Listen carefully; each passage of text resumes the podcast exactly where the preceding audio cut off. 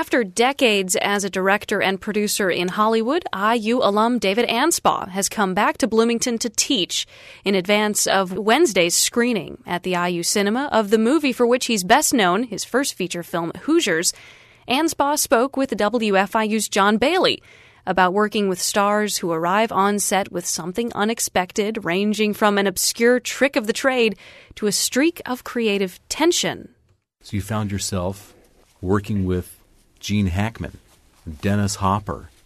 How does a director, not just a first time film director, which you happen to be, but how does a director go about gleaning the best possible performance out of the likes of a Gene Hackman? Part of what I want to impart in my students, should they ever have the opportunity to direct, is um, is to instill in them the importance of doing your homework on every level. I was so excited to have Gene Hackman. You know, he was just like the coolest guy to hang out with. Really, I mean, he was funny and uh, irreverent and great stories and all that. And then, first day of shooting, I didn't recognize the person that I saw. He became an entirely different person. And he just made it hell on earth for me every day. Now, I mean, Gene wasn't like that all the time, probably 90% of the time. Was he argumentative? He was everything negative. Everything was just, you know, he wanted off the movie. Uh, there's a there's a cut in Hoosiers if you, if it's in a montage where um, series of shots with uh, music playing over it where Hickory is starting to win.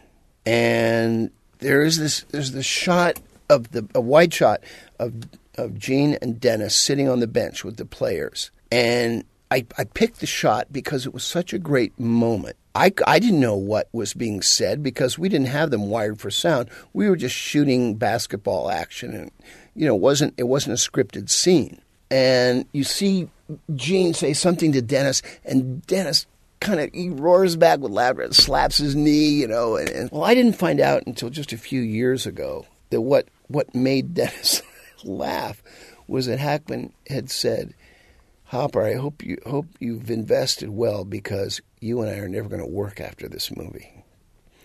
This is this is a career-ending film for both of us. Wow. Yeah.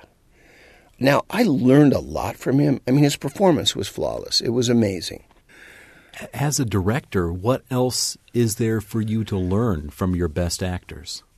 Oh, there's always stuff to learn little tricks. You know, I, will give you a, an example. Dennis Hopper, first day on the set.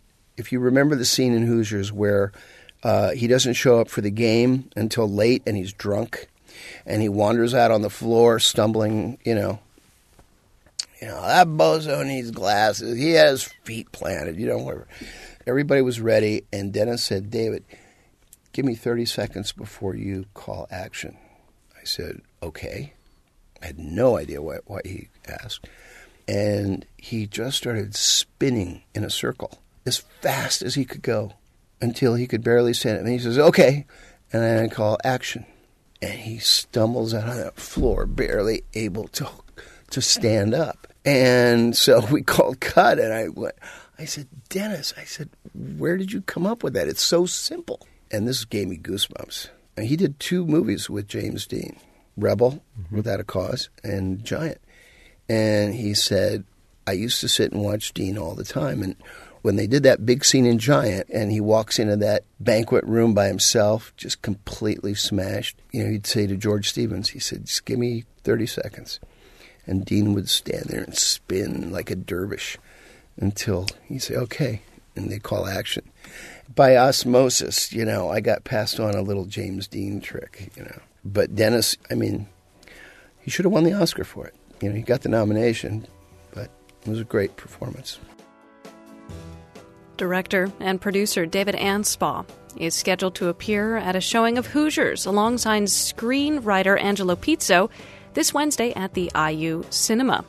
You can hear John Bailey's full conversation with Anspaugh on a forthcoming installment of WFIU's Profiles.